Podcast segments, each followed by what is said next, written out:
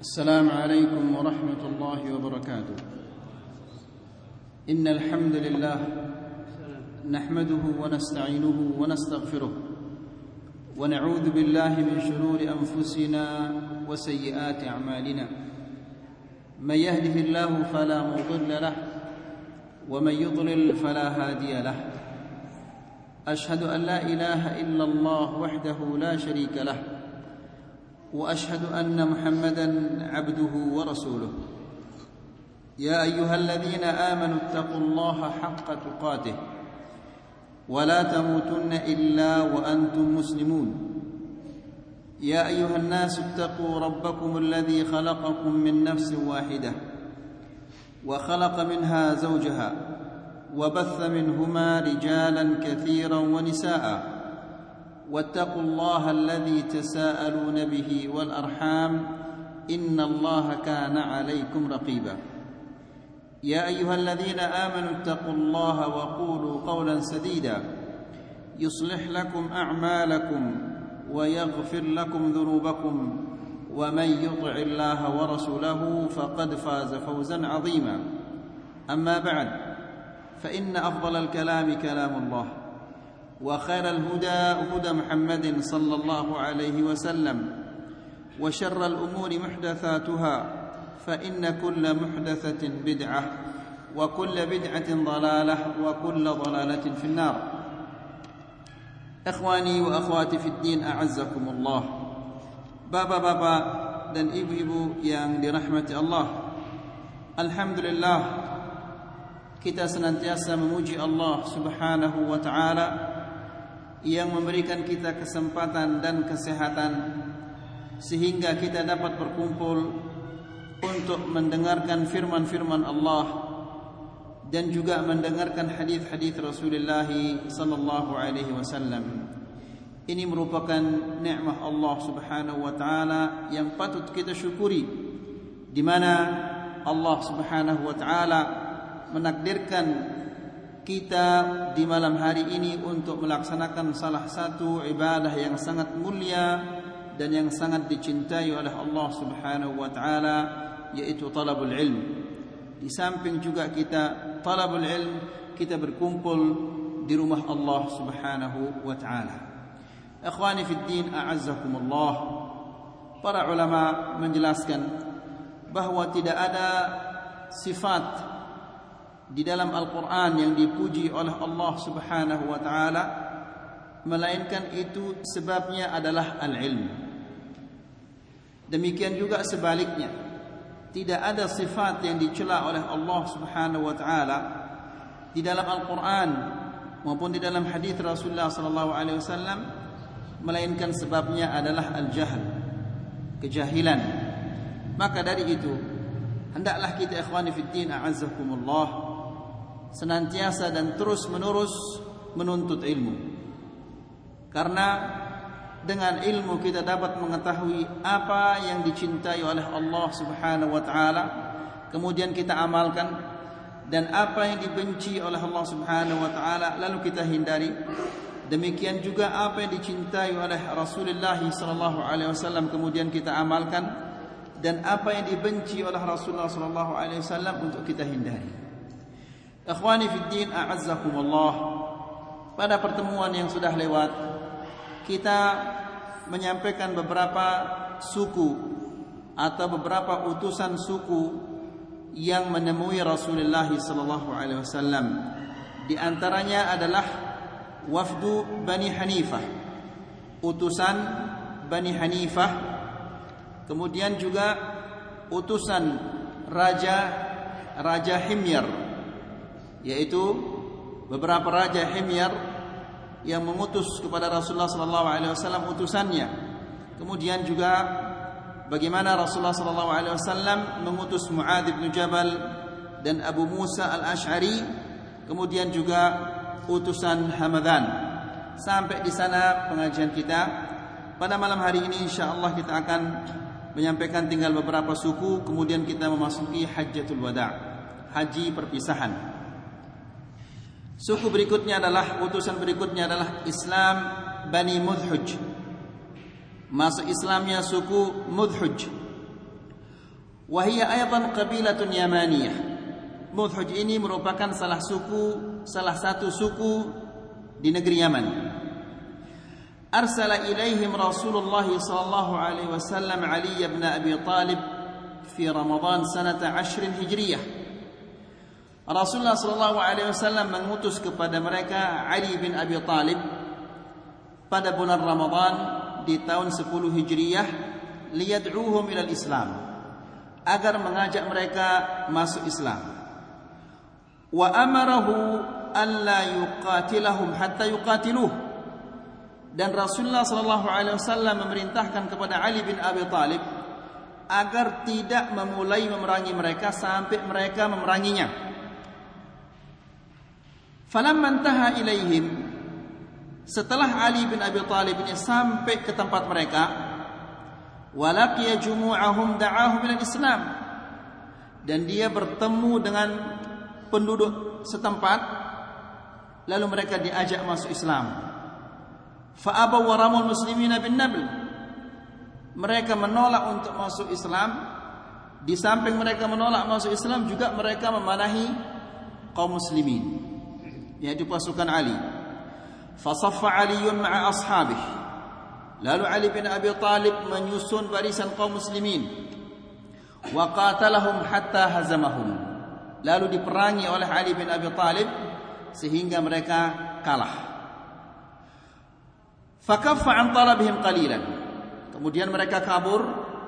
Ali bin Abi Talib mengatakan jangan kejar mereka dulu.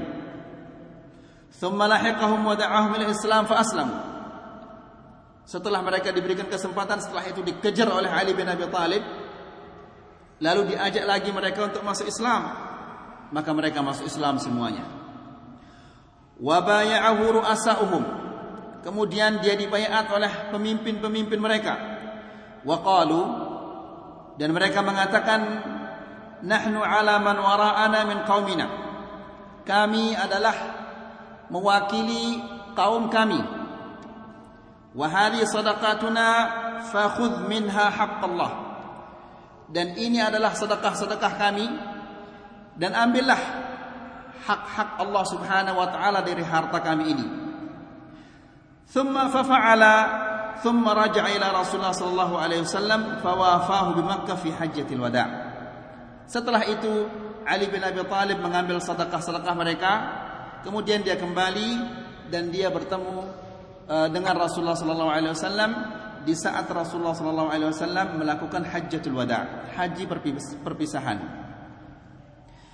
Kemudian wafdu Syanu'ah. Utusan Syanu'ah.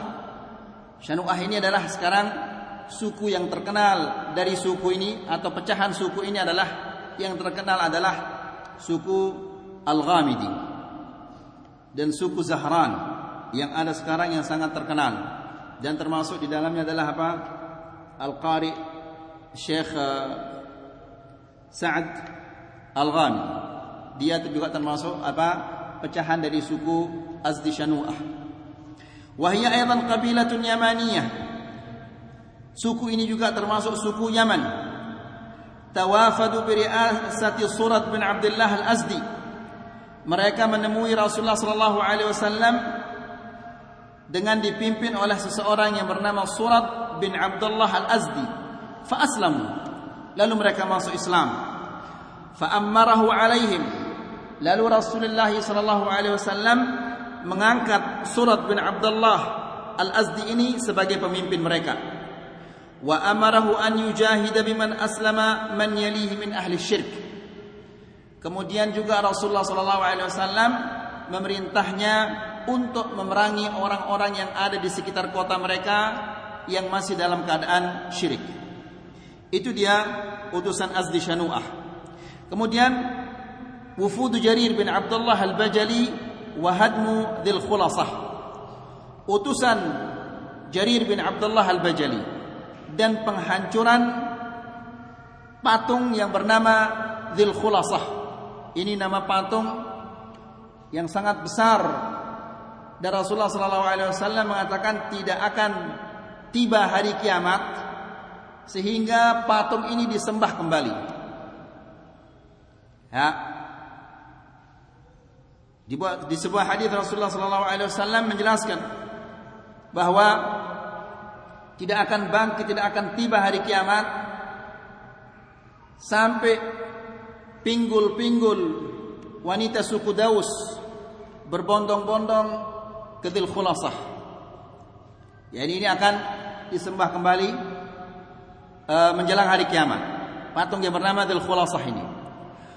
Wa qadima ala Rasulullah sallallahu alaihi wasallam Jarir bin Abdullah al-Bajali. Dan datanglah kepada Rasulullah sallallahu alaihi wasallam seseorang bernama Jarir bin Abdullah al-Bajali. Wa min masyahir as-sahabah. Jarir ini termasuk adalah sahabat yang sangat terkenal. Wa kana liqabilatihi bajilah wa khat'am sanamun wa ma'badun kabirun yusammunahu dal khulasah. Sukunya suku Bajilah dan Khat'am kedua suku ini suku Bajilah dan suku Khat'am ini mereka mempunyai sesembahan. Mereka menyembah patung yang mereka namakan Dhal Khulasah nama patungnya itu ya yudahuna bihil Ka'bah mereka menyamakan patung ini sama seperti Ka'bah. Untuk menyaingi Ka'bah. Sebagaimana orang-orang Syiah Rafidah qatalahumullah. Mereka membangun Ka'bah di Qum, mereka tawaf di sana. Mereka mengatakan ini adalah apa? Sama seperti Ka'bah yang ada. Ya, demikian juga orang-orang dari suku Bajilah dan dari suku Khat'am mempunyai patung dan mereka menganggap patung ini sama seperti apa? Ka'bah. Ya, dulu juga di awal-awal pelajaran sirah ini kita menjelaskan bahwa Abrahah membangun sebuah gereja ya untuk mencegah orang-orang Arab tidak lagi berhaji ke Mekah. Gereja ini namanya apa? Siapa yang ingat? Ah. Siapa namanya? Apa namanya? Lupa. Namanya adalah apa? Al-Qullais. Nama gereja ini. Ya, tujuannya adalah supaya orang Arab tidak lagi berhaji ke Ka'bah. Kita lanjutkan. Bidah Ka'bah. Fakanu yaqulun lil Ka'bati al-Ka'batu Syamiyah. Kalau Ka'bah yang ada di Mekah itu mereka menamakan itu adalah Al-Ka'batu Syamiyah. Wa li ma'badihim Al-Ka'batu Yamaniyah. Adapun Ka'bah mereka, Al-Ka'bah Yamaniyah mereka menamakan. Padahal itu adalah apa? Patung. Patung yang Dzul itu. Mereka menamakannya ini adalah Al-Ka'batul Yamaniyah, Ka'bahnya orang Yaman ini. Kalau yang di Mekah itu adalah Al-Ka'batul Syamiyah namanya. Ya, jadi mereka menyamakan patung mereka dengan Ka'bah. Faqala Rasulullah sallallahu alaihi wasallam yauman li Jarir maka Rasulullah SAW suatu hari mengatakan kepada Jarir, di mana Jarir ini adalah sukunya menyembah patung ini. Ala turihuni min dhil khulasah. Wahai Jarir, kenapa engkau tidak menenangkan hatiku dari dhil khulasah ini? Dhil khulasah ini menjadi beban bagi Rasulullah SAW.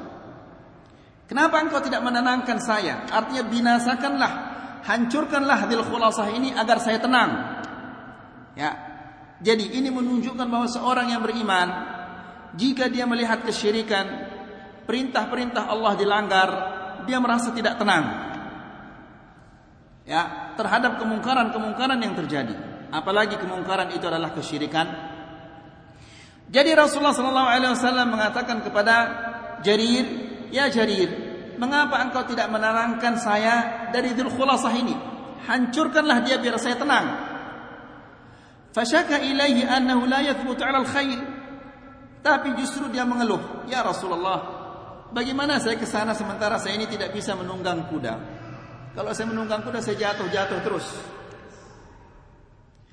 Fadaraba biyadihi al-karima fi sadrihi. Lalu Rasulullah sallallahu alaihi wasallam menepuk dadanya Jarir bin Abdullah al-Bajali seraya mendoakannya Allahumma thabbithu waj'alhu hadiyan mahdiya ya Allah kokohkanlah dia Berikanlah dia kemampuan untuk apa?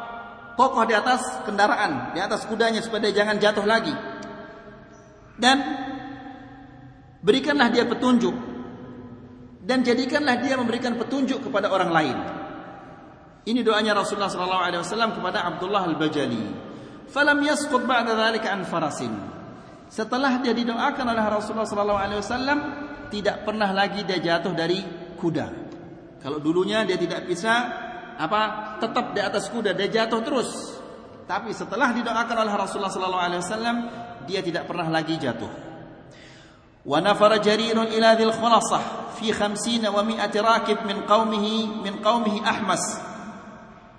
Jadi setelah itu Jarir bin Abdullah ini menuju ke Dhil Khulasah membawa membawa 150 orang dari sukunya untuk menghancurkan Dhil Khulasah ini. Fakharraba dhalikal bait. Lalu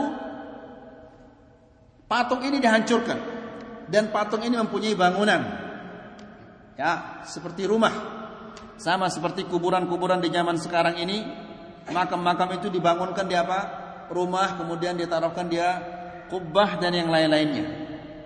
Ya, demikian juga orang-orang dulu. Orang-orang musyrikin dulu, setiap patung-patung yang diagungkan itu dibangunkan rumah. Ya, kemudian ada orang sadin, penjuru kuncinya yang boleh membuka uh, rumah itu. Nah, rumah ini dihancurkan oleh uh, Jarir bin Abdullah Al-Bajali, demikian juga patung itu dihancurkan. Wa tarakahu mithlal jamal al-ajrab. Lalu rumah dan patung itu ditinggalkan seperti onta yang kudis, artinya hancur lebur. Wa ba'atha Aba Arta'ah ila Rasulullah sallallahu alaihi wasallam yubashshiruhu bidzalik. Lalu Abu Artah ini mengirim surat kepada Rasulullah sallallahu alaihi wasallam memberitahunya bahwa patung Dzil Khulasah itu sudah dihancurkan. Fada'a Rasulullah sallallahu alaihi wasallam bil barakati li khayli Ahmas wa rijaliha khamsa marrat. Maka Rasulullah sallallahu alaihi wasallam mendoakan kuda-kuda uh, atau pasukan-pasukan Al-Ahmas atau suku Bajilah ini keberkahan. Lima kali mereka didoakan oleh Rasulullah sallallahu alaihi wasallam agar mendapatkan keberkahan. Itu dia utusan Jarir bin Abdullah al-Bajali. Kemudian yang terakhir adalah zuhur al-Aswad al-Anasi wa qatluh. Munculnya al-Aswad al-Anasi dan pembunuhannya. Ini dia yang terakhir. Wa bainama istatabba al-amnu wal Islamu fil Yaman. Setelah keamanan dan keselamatan begitu menyebar di negeri Yaman, wa ummalu Rasulullah sallallahu alaihi wasallam mutawafiruna fi jami'i dan pekerja-pekerja atau utusan-utusan Rasulullah sallallahu alaihi wasallam menyebar di negeri Yaman ini di sana sini ya di kota ini diutus fulan kamu berdakwah di sini. Di kota ini diutus seseorang kamu berdakwah di sini di kota ini diutus fulan untuk berdakwah. Nah utusan-utusan Rasulullah sallallahu alaihi wasallam menyebar di sana sini di sana sini idzhar al-aswad al-anasi min baldati kahf hanan fi 700 muqatil. Muncullah seseorang yang bernama al-aswad al-anasi. Dia ini dari desa bernama Kahfu Hanan dengan pasukannya yang berjumlah 700 orang sudah aman-aman muncul lagi ini. Yadda'i li nafsihi nubuwata wal amr. Dia mengakui dirinya mendapatkan kenabian dan dia mengakui dirinya menjadi nabi. Jadi orang sudah tenang-tenang muncul lagi fitnah yang luar biasa ini. Ya muncul seseorang mengakui dirinya sebagai nabi wa ila san'a wahtallaha. Kemudian dia membawa pasukannya ke San'a dan menguasai kota San'a. Thumma tafaqama amruh. Lalu perkaranya menjadi besar fitnahnya menjadi besar. Fitnahnya Al-Aswadul Anasi ini. Karena banyak orang percaya bahwa dia adalah nabi setelah Rasulullah sallallahu alaihi wasallam. Washtaddat fitnatuh fitnahnya semakin membesar wa qawiya mulkuh dan kekuasaannya menjadi semakin kuat, semakin membesar. Hatta haza ummalu Rasulullah sallallahu alaihi wasallam ila ardil asy'ariyin. Sehingga utusan-utusan Rasulullah sallallahu alaihi wasallam ini terpaksa bergabung di desanya Al-Asy'ariyin, Abu Musa termasuk Abu Musa Al-Asy'ari. Karena saking besarnya fitnahnya orang ini, saking banyaknya pengikutnya, saking kuatnya pasukannya, sehingga orang-orang yang diutus oleh Rasulullah Wasallam dan orang-orang yang masuk Islam ini apa? Berlindung di desanya Al Ashariyin, suku Al Ashari. Wa amalahu al-muslimuna bittaqiyah. Dan orang-orang muslimin bermuamalah dengannya dengan taqiyah, yakni menampakkan bahwa pura-pura menampakkan bahwa dia setuju dengan apa yang disampaikan ini. Namun pada hatinya mereka membencinya. Demikian gambaran bagaimana kuatnya kekuatannya Al-Aswadul Anasi ini. Sehingga orang-orang yang diutus oleh Rasulullah sallallahu alaihi wasallam dan orang-orang yang masuk Islam di saat itu melakukan taqiyah. Apa taqiyah itu? Menyembunyikan apa yang sebenarnya. Menampakkan apa yang tidak sebenarnya. Sama seperti Syiah, Rafidah, qatalahumullah, mereka punya akidah yang namanya apa? Taqiyah. Jadi dia nampakkan dirinya bahwa dia cinta, dia sayang kepada kita, dia duduk di majelis kita, dia mendengarkan kajian kita. Namun di dalam hatinya dia apa? Mencaci maki kita sama seperti orang munafik. Persis taqiyah itu adalah nifaq. Ya. Namun bedanya taqiyah ini dibolehkan dalam keadaan apa? Ketakutan yang sangat besar. Kalau taqiyahnya orang Syiah, sekalipun tidak ada ketakutan boleh. Ya, Dibolehkan dalam keadaan aman dan dalam dalam keadaan takut dibolehkan. Jadi setiap orang berbohong mengatakan ah ini taqiyah. Setiap ulamanya menjawab dengan jawaban-jawaban yang kotor dan jijik. Dia katakan wah itu ulama kita itu dia taqiyah. Subhanallah. Hatta di waktu aman dia taqiyah juga. Baik, kita kembali. Wa amalahul muslimuna bit taqiyah dan kaum muslimin bermuamalah dengan mereka dengan taqiyah. Wastamarra dzalika thalathata ashhur. Keadaan seperti ini berlangsung selama tiga bulan. Atau arba'at ashhur atau empat bulan. ثم احتال عليه فيروز الديلمي وزملائه بالفرس من الفرس kemudian dia diakal-akali oleh seseorang yang bernama Fairuz Ad-Dailami dan beberapa temannya dari orang-orang Faris. Wa kanu qad aslamu Fairuz dan kawan-kawannya ini sudah masuk Islam. Diakal-akalilah dia Al-Aswadul Anasi ini. Faqatalahu Fairuz. Lalu dia dibunuh oleh Fairuz wahtazza ra'sahu. Kemudian dipotong kepalanya. Waramahu kharij al-hisn. Fanhazama ashabu. Lalu kepalanya itu setelah dipotong dibuang. Keluar benteng mereka. Begitu pengikut-pengikutnya melihat bahwa pemimpin mereka sudah mati terbunuh, mereka terkalahkan. Mereka kalah. Wa al-Islam wa ahluh.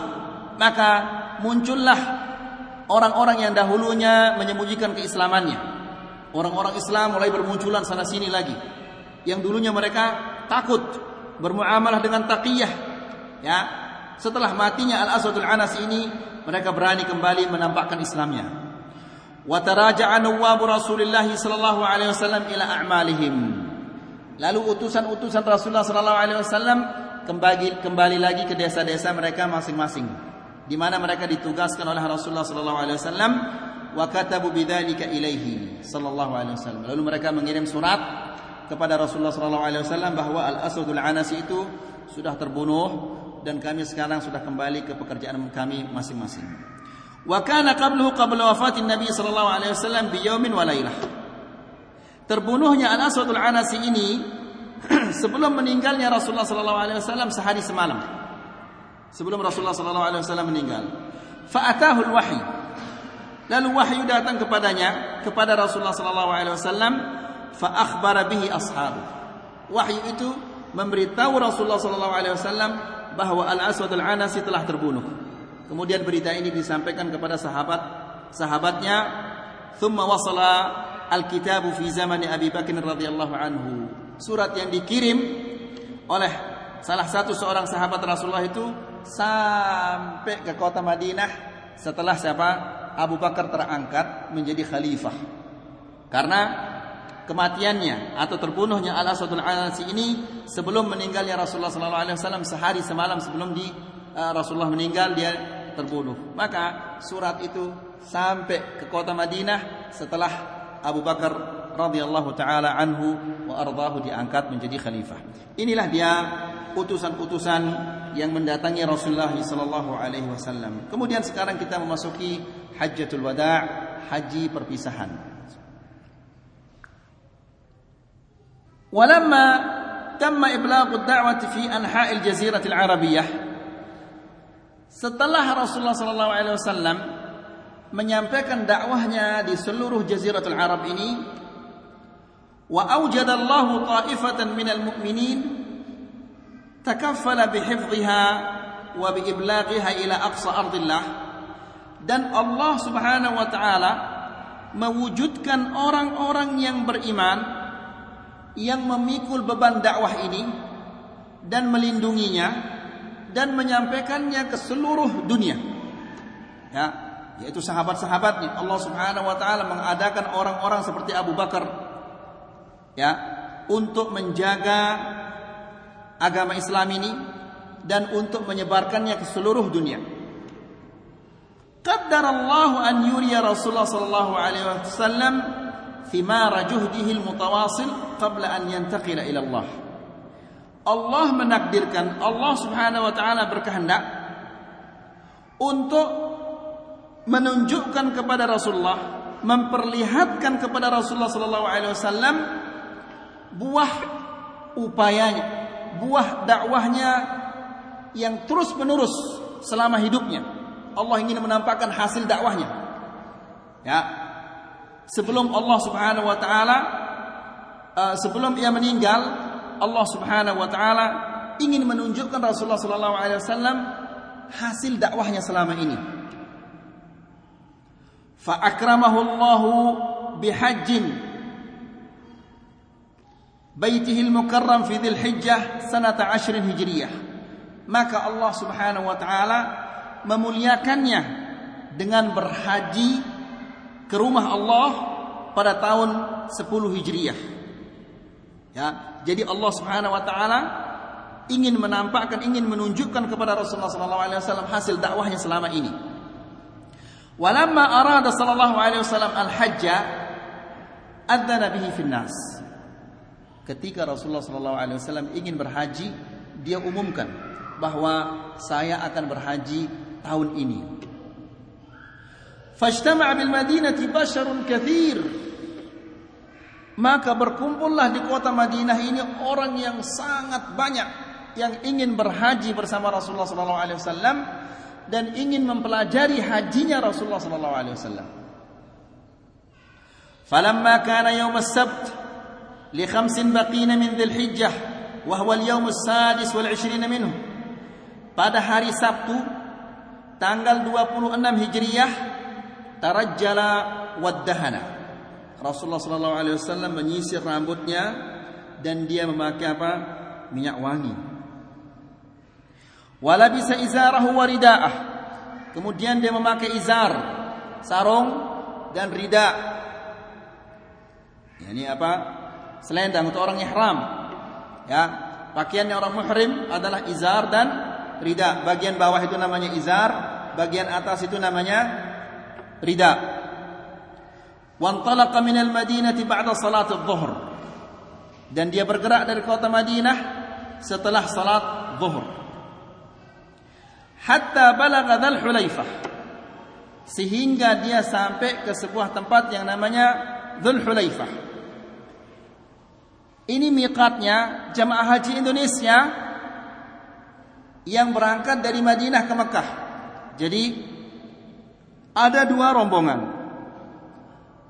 Rombongan yang pertama yang berangkat dari Indonesia langsung ke Madinah. Ini nanti miqatnya atau berihramnya dari Dzulhulaifah. Ya, dari Dzulhulaifah dia pakai ihram sebagaimana dilakukan oleh Rasulullah sallallahu alaihi wasallam. Yang kedua, yang langsung ke Mekah.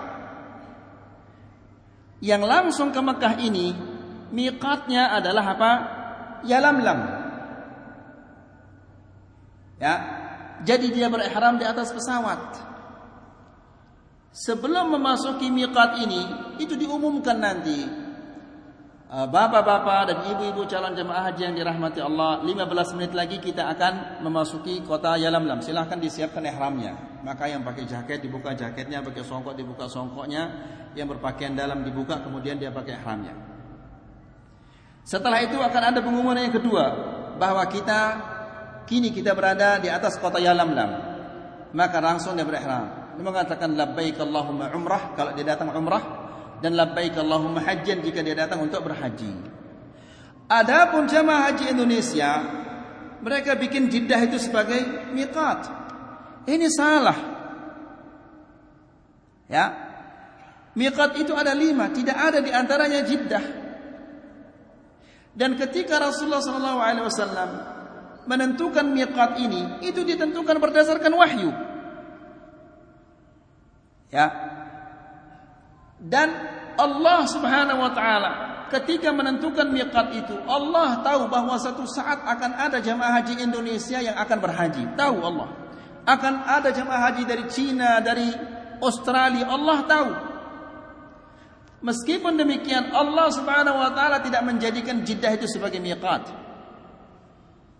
Ya, kalau boleh itu dijadikan miqat maka Rasulullah sallallahu alaihi wasallam akan mengatakan siapa siapa datang dari timur nanti miqatnya adalah Jeddah tapi tidak dijadikan Jeddah itu adalah sebagai miqat oleh Rasulullah sallallahu alaihi wasallam.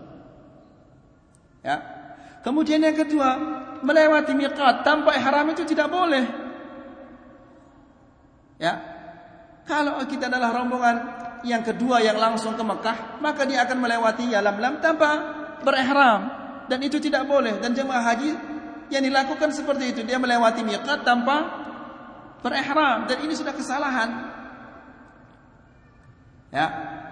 Jadi kita kembali lagi. Uh, ini kesalahan yang dilakukan oleh apa jamaah haji jamaah haji Indonesia dan alhamdulillah sekarang banyak di antara mereka yang sudah tahu yang uh, mendengar kajian-kajian kita kajian-kajian salafiyah baik ini dari apa dari radio atau dari uh, TV Raja atau yang lain-lainnya Alhamdulillah banyak sekarang yang apa berihram dari pesawat atau yang berihram dari uh, Dhul Hulaifah. Namun masih banyak juga yang apa berihram dari Jeddah dan ini adalah salah. Tidak pernah Rasulullah sallallahu alaihi wasallam menentukan Jeddah itu sebagai tempat berihram. Ya, dan ini adalah wahyu. Berdasarkan wahyu bukan Rasulullah sallallahu alaihi wasallam yang memilihnya. Kita kembali. Hatta balagha Dhul Hulaifah qabla an yusalli al-asr. Dia sampai ke Dzul Hulaifah sebelum salat asar. Fasallaha biha rak'atain. Maka Rasulullah sallallahu alaihi wasallam salat asar di Dzul Hulaifah dua rakaat di qasar. Thumma ma thumma bata biha. Kemudian dia menginap di Dzul Hulaifah. Falamma asbaha di pagi hari dia mengatakan atani lailata atin min rabbi telah datang kepadaku utusan dari Tuhanku. Faqal utusan itu mengatakan salli fi hadzal wadil mubarak. Salatlah engkau di lembah yang penuh keberkahan ini. Wa qul umratan fi hajjah. Dan katakanlah di dalam ihrammu umrah melaksanakan umrah dan haji. Wa kana hadha ibahatun lil umrati fi ayyamil haji. Rasulullah sallallahu alaihi wasallam diperintahkan untuk melaksanakan umrah pada musim haji di mana orang-orang jahiliyah dahulu menganggap melakukan umrah pada musim haji itu merupakan satu keburukan yang paling buruk. Tidak boleh melakukan umrah pada bulan-bulan haji, tidak boleh. Ya. Namun Rasulullah sallallahu alaihi wasallam diperintahkan untuk melakukan umrah pada musim haji ini. Wa kana ahlul jahiliyah yarawnaha min afjaril fujur. Sementara orang-orang jahiliyah beranggapan bahwa melakukan umrah pada bulan haji itu min afjaril fujur. Kejelekan yang paling jelek. Ya, jadi ini hikmahnya adalah untuk apa? Menyelisihi meruntuhkan keyakinan-keyakinan orang-orang jahiliyah yang dahulu. Thumma ightasala Rasulullah sallallahu alaihi wasallam qabla dhuhri. Kemudian Rasulullah sallallahu alaihi wasallam mandi sebelum salat zuhur. Sebelum waktu zuhur. Wa tatayyaba fi ra'sihi wa badanihi. Kemudian Rasulullah sallallahu alaihi wasallam pakai minyak wangi di kepalanya dan di tubuhnya. Bitibin fihi misk. Dengan minyak wangi apa? Misk. Misik. Ya, Misik itu dibuat dari menjangan. Asy-syair penyair Al-Mutanabbi mengatakan fa in tafuqil anama wa anta minhum fa innal miska min ba'd damil ghazal. Al-Mutanabbi mengatakan dia memuji seorang raja. Dia mengatakan in tafuqil anam wa anta minhum. Jika engkau melebihi orang-orang ini sementara engkau juga sama seperti mereka, itu tidaklah heran. Tidaklah mengherankan jika engkau lebih pintar, lebih mulia dari orang-orang yang ada ini.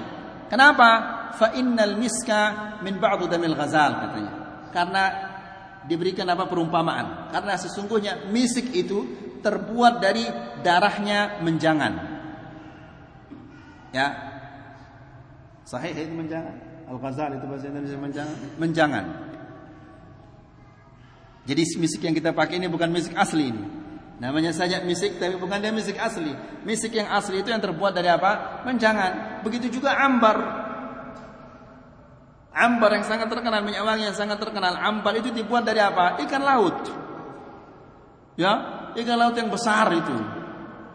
Ya, ikan paus. Baik, kemudian wa tatayyaba fi ra'sihi wa badanihi bitibin fihi misk. Kemudian Rasulullah sallallahu alaihi wasallam pakai minyak rambut wangi-wangian di kepalanya, di rambutnya dan di badannya. Orang muhrim tidak boleh pakai minyak wangi di ihramnya. Ya, tidak boleh ber minyak wangi di tubuhnya itu tidak apa-apa, tapi di ihramnya dikasih minyak wangi, pakaian ihramnya itu tidak boleh dikasih minyak wangi. Kalau tubuhnya atau kepalanya itu tidak apa-apa. Ya, Thumma labisa izarahu waridaah. Kemudian dia memakai izar celah, apa sarungnya yakni ihram bagian bawah, kemudian rida yang bagian atas. Kemudian thumma shalla dhuhra rak'atain. Setelah itu Rasulullah sallallahu alaihi wasallam salat zuhur dua rakaat wa ahalla bil haji wal umrah fi musallahu wa qarana bainahuma. Ini menunjukkan bahwa Rasulullah sallallahu alaihi wasallam hajinya qiran Qiran itu menggabungkan antara umrah dan haji. Itu namanya qiran. Haji itu ada tiga macamnya. Yang pertama adalah qiran. Haji qiran menggabungkan antara haji dan umrah. Yang kedua adalah apa? Ifrad. Ifrad yaitu melakukan haji saja. Yang ketiga adalah tamattu'. Tamattu' ini melakukan umrah saja. Ya. Tidak melakukan apa? Tidak meniatkan tidak uh, menyebutkan haji. Tapi kapan dia menyebutkan haji nanti pada tanggal 8 uh, Dzulhijjah. Wa qarana bainahuma. Digabungkan dua-duanya antara haji dan umrah. Faqala lalu dia mengatakan labbaik Allahumma umratan wa hajja. Ya Allah, aku datang memenuhi panggilanmu dengan melaksanakan haji dan umrah. Kalau orang Indonesia apa katanya? nawaitul hajj wal umrata wa ahramtu biha lillahi ta'ala. Mana dalilnya? Ya. Lalu kalau mau berhaji dituliskan dibikinkan hada yang besar ini apa? Gapura namanya? Hah? Dibikinkan gapura. Selamat menunaikan haji. Kif selamat menunaikan haji dari awalnya sudah banyak bid'ahnya. Semoga mohon doa restu, afwan. Mohon doa lah lah bukan restu untuk nikah itu ini. Untuk haji mohon doa untuk haji yang mabrur. Kif haji mabrur? Sementara antum dari dari pertamanya sudah melakukan bid'ah. Bahkan kalau di Lombok Tengah itu pergi dia pamitan ke makam papuknya. Lah, papuk tolong saya mau pamitan ini insyaallah lagi dua hari saya mau berhaji, tolong jaga saya di sana. Papukmu nggak pernah berhaji, bagaimana dia jagamu di sana coba? Bodohnya. Ya, kalau dia la haula wala quwwata illa billah. Syarrul baliyati ma yudhik. Ya. Bagaimana kalau suruh papuk? Papuk saja nggak bisa menjaga dirinya dan papuknya tidak pernah berhaji, bagaimana dia akan menjagamu? La haula wala quwwata illa billah. Hada di Lombok Tengah. Jadi pamitan dia dulu. Ya, Papu, tinggal dua hari ini kita berangkat. Tolong jaga saya nanti di sana di Mekah. Supaya saya jangan ke pusat. Bagaimana kamu nggak ke pusat? Syirik dilakukan dari awalnya. Bagaimana dia nggak ke pusat? Terus zikir berapa itu? Zikir sampai pulang itu, yang berapa bulan itu supaya nggak kepanasan di Mekah. La Setiap rumah ada AC, bagaimana mau kepanasan? La ilaha illallah. Thumma labba kemudian Rasulullah sallallahu alaihi wasallam bertalbiyah yakni mengatakan labbaik Allahumma labbaik labbaik la syarika lak labbaik innal hamda wan ni'mata lak wal mulk la syarika lak. Ini susah sekali dihafalkan bersama jemaah haji Indonesia. Wa kana ahyanan yaqul labbaik ilahul haq dan terkadang Rasulullah sallallahu alaihi wasallam mengatakan labbaik ilahul haq. Ya. Uh, sampai di sini dulu kajian kita mudah-mudahan apa kita sampaikan ini ada manfaatnya. Mudah-mudahan apa kita sampaikan ini bisa menambah keimanan kita dan ketakwaan kita kepada Allah Subhanahu wa taala. Jadi Rasulullah sallallahu alaihi wasallam sekarang sudah sampai di Dzulhulaifah dan baru dia berihram dan dia akan berangkat ke Mekah. Insyaallah itu kita sampaikan pada kajian yang akan datang. Wa akhiru da'wana alhamdulillahi rabbil alamin. Wassalamu alaikum.